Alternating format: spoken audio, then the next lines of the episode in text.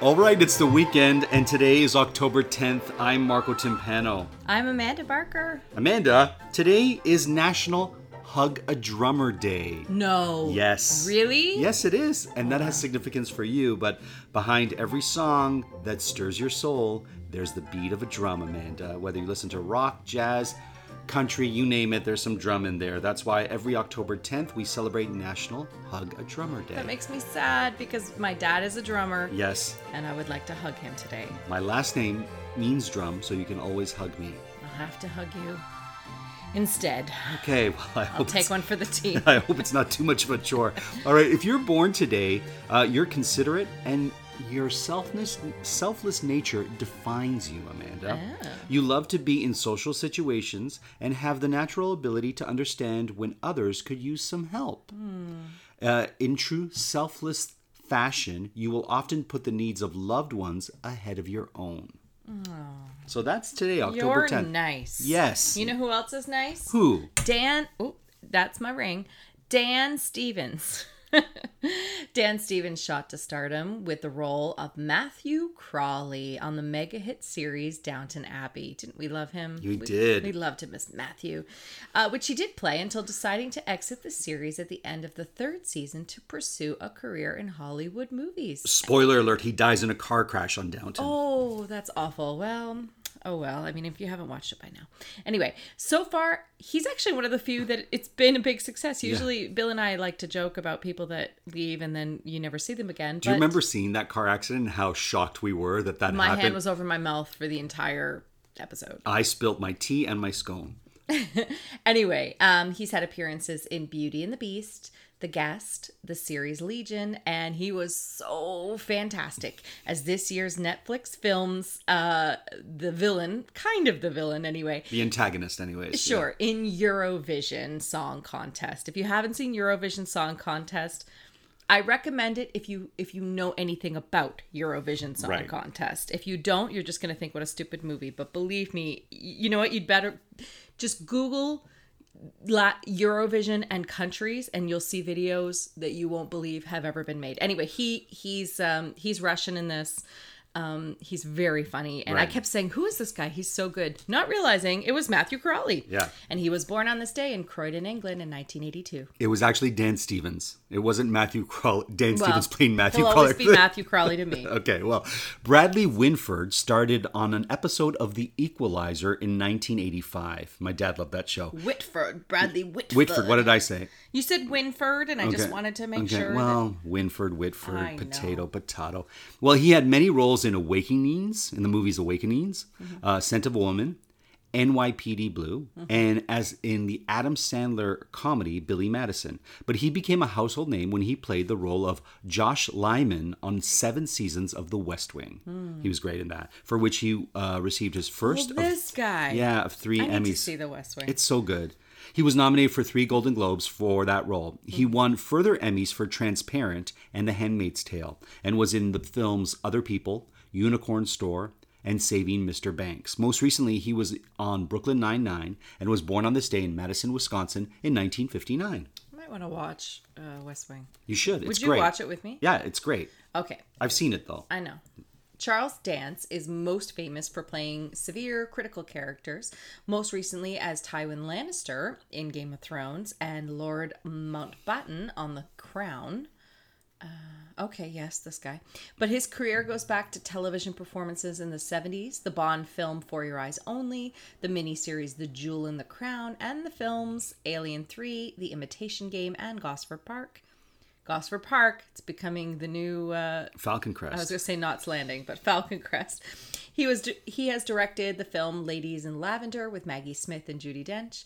He was nominated for three Emmy Awards, and he was born on this day in Redditch, England in nineteen forty-six. Chris Penn carved out his own notable career with his performances in Rumblefish, mm-hmm. not Passionfish, Rumblefish.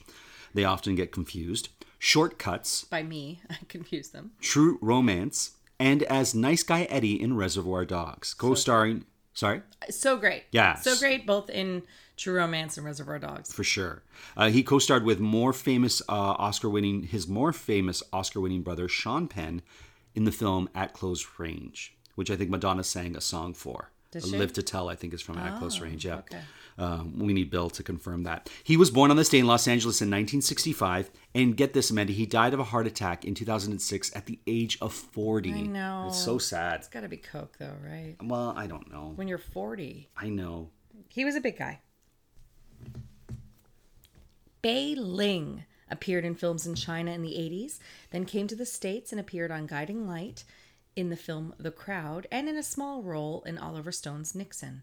She made headlines when she co-starred with Richard Gere in the nineteen ninety-seven dramatic thriller Red Corner. Do you remember that? Nope. I think, oh, a I little think bit. He I gets do. arrested in China, and she's his lawyer that they have a fling with, I think. Yeah. Okay. A film critical of China's human rights abuses. So I don't remember that part of it. And her appearance in it resulted in her having Chinese citizenship revoked. I remember that. Yeah. Yikes. She remained in the United States, where she appeared in Anna and the King, Southland Tales, Crank High Voltage, and the latest Conjuring film. Okay. She was born on this day in Chengdu, China, in nineteen sixty-six. Peter Coyote has given memorable performances in Outrageous Fortune, Jagged Edge, Pedro Almodovar's uh, film Kika, and, of course, in the nineteen eighty-eight horror film, Sphere. Oh. But if you don't know his face, you definitely know his voice, because he's narrated uh, many long-form documentaries, including The Color of War, which I saw, which was great. Mm-hmm. The documentary Enron, The Smartest Guy in the Room, which mm-hmm. I've heard about, but we've never watched. And the more recent uh, documentary by Ken Burns, The Vietnam War. And the P B S series on country music. And uh, he has uh, an Emmy Award for his narration work, and was born on this day in Manhattan in nineteen forty-one, Amanda. Okay.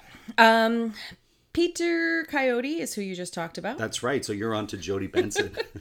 Jodie Benson was nominated for a Tony Award for Crazy for You on Broadway, but she's much better known for her work in animation, particularly for her first role as Ariel in the Disney blockbuster, The Little Mermaid. Since then, she has voiced characters in Disney's Hercules television series, Batman Beyond, Sophia the First, and appeared on screen in Enchanted and an episode of Caroline in the City. Do you remember that show? I do. It's a long time ago. She was born on this day in Rockford, Illinois in nineteen sixty-one. Richard Jekyll? Is that how you say his name, Amanda? I don't. Well, that's how I'm going to say it. Jekyll was a character actor who was nominated for an Oscar for the film Sometimes a Great Notion. Plus, he had memorable appearances in the films The Dirty Dozen, Starman, and Herbie Goes Banana, mm-hmm. your brother's favorite film. Yeah, it is, actually. His last role was on twenty-eight episodes of Baywatch in the early nineties, before his death in nineteen ninety-seven at the age of seventy. He was born on this day in Long Island, New York in nineteen twenty-six. Rebecca Pigeon is an actress best known for her collaborations with her husband, David Mamet, uh, including, and she was great in this, the film State and Main, Heist, and The Winslow Boy. She appeared in the film Red and on the series The Shield. Oh, yeah. She was on The Shield? Yeah. Okay. And she was born on this day in Cambridge, Massachusetts in nineteen sixty-five. Mario Lopez was one of the cast members of Saved by the Bell, Amanda, mm-hmm. in the original show's four-season run, continuing to play Slater on the spin-off and television films that followed, plus starred on Pacific Blue, was on The Bold and the Beautiful for a year, had a run on Nip and or Nip Tuck, I always want to say Nip and Tuck, Nip Tuck, and co-hosts Access Hollywood. He's currently voicing the character on Elena of Avalor and is set to appear in the Saved by the Bell reboot. He was born on this day in San Diego in nineteen seventy-three. Good old Mario Lopez. Are you uh, a fan of his? No. Or is it Mario Lopez? I always say Mario, but it's Mario in the U S. Well, yeah, the U S in the U S they really hit the A's hard, even yeah. though they overcorrect. I think that's what it is. And maybe I'm undercorrecting. It's Mario in Italian, so yeah. I could call him Mario Lopez. And in yeah. Spanish, it would be? Mario Lopez. Yeah. yeah. But they overcorrect. Like, they'll say Costa Rica. Right. We say Costa Rica. It's really Costa Rica. Costa Rica. Yeah. yeah sure. So it's sort of in between, but they overcorrect. Uh, Edward D. Wood Junior is known and loved as the worst Hollywood filmmaker of all time. An affectionate title for his oddly constructed but unforgettable films that have become classics since their release, including Glenn or Glenda, Bride of the Monster, and his most famous classic, Plan nine from Outer Space. His sincere belief in his storytelling abilities was captured by Tim Burton in nineteen ninety-four in the masterpiece Ed Wood. It was so good, that film. And yeah. he was born on this day in Poughkeepsie, New York in nineteen twenty-four. A hero of the queer community and for anyone who loves Angora. He died in nineteen seventy-eight at the age of fifty-four. Oh, that was young. Uh, what did he die of? Oh, that's sad. Oh. Michael Oliver became a star when the film Problem Child was a surprise hit, Amanda, mm-hmm. leading to him repeating the title role in the film's sequel a year later.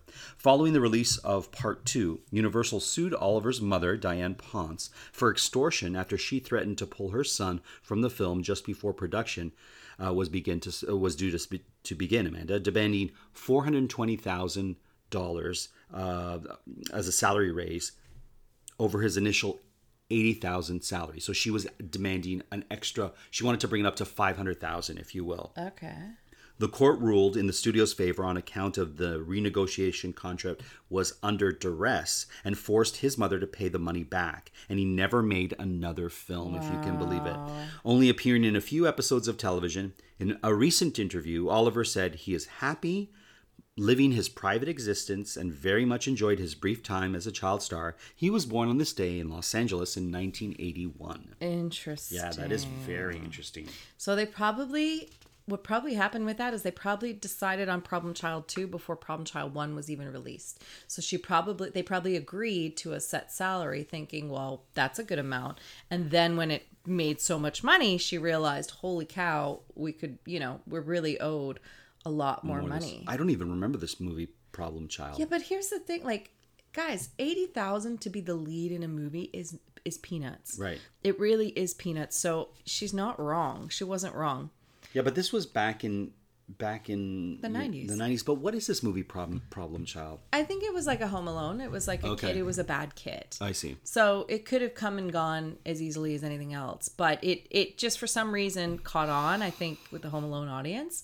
And, uh, you know, so maybe they said it's eighty and eighty to do two movies. Well, for right. a kid, one hundred sixty thousand dollars is a lot of money, sure. especially if you think they're going straight to uh, video, you know, but then it ended up becoming a hit. So it's not unfair. I know, but you for... don't extort to get the money. You hire legal representation to say, I'm, my kid is getting ripped off. Anyways. Well, it's just, I mean, it probably is what happened. Anyway, somebody I shared a set with last year, Julia Sweeney, made us laugh on five years of Saturday Night Live, eventually making a film version of her popular character, Pat.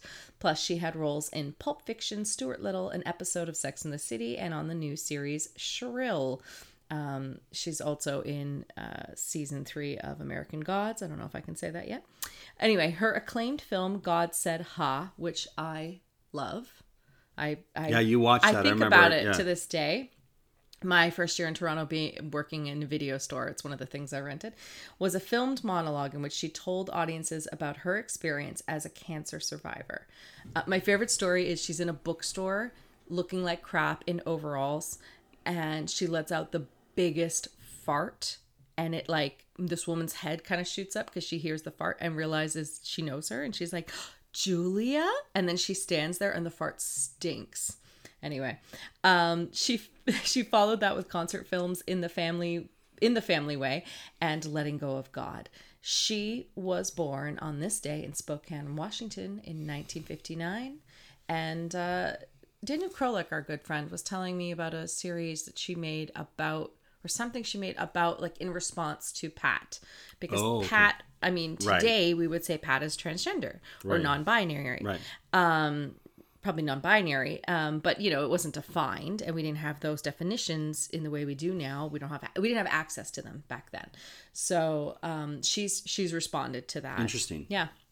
Someone who is very interesting, Ben Vereen. He won a Tony Award for Bob Fosse's Pippin, which I've never seen, mm-hmm. and was later in Fosse's film Sweet Charity, once again never seen, mm-hmm. and All That Jazz.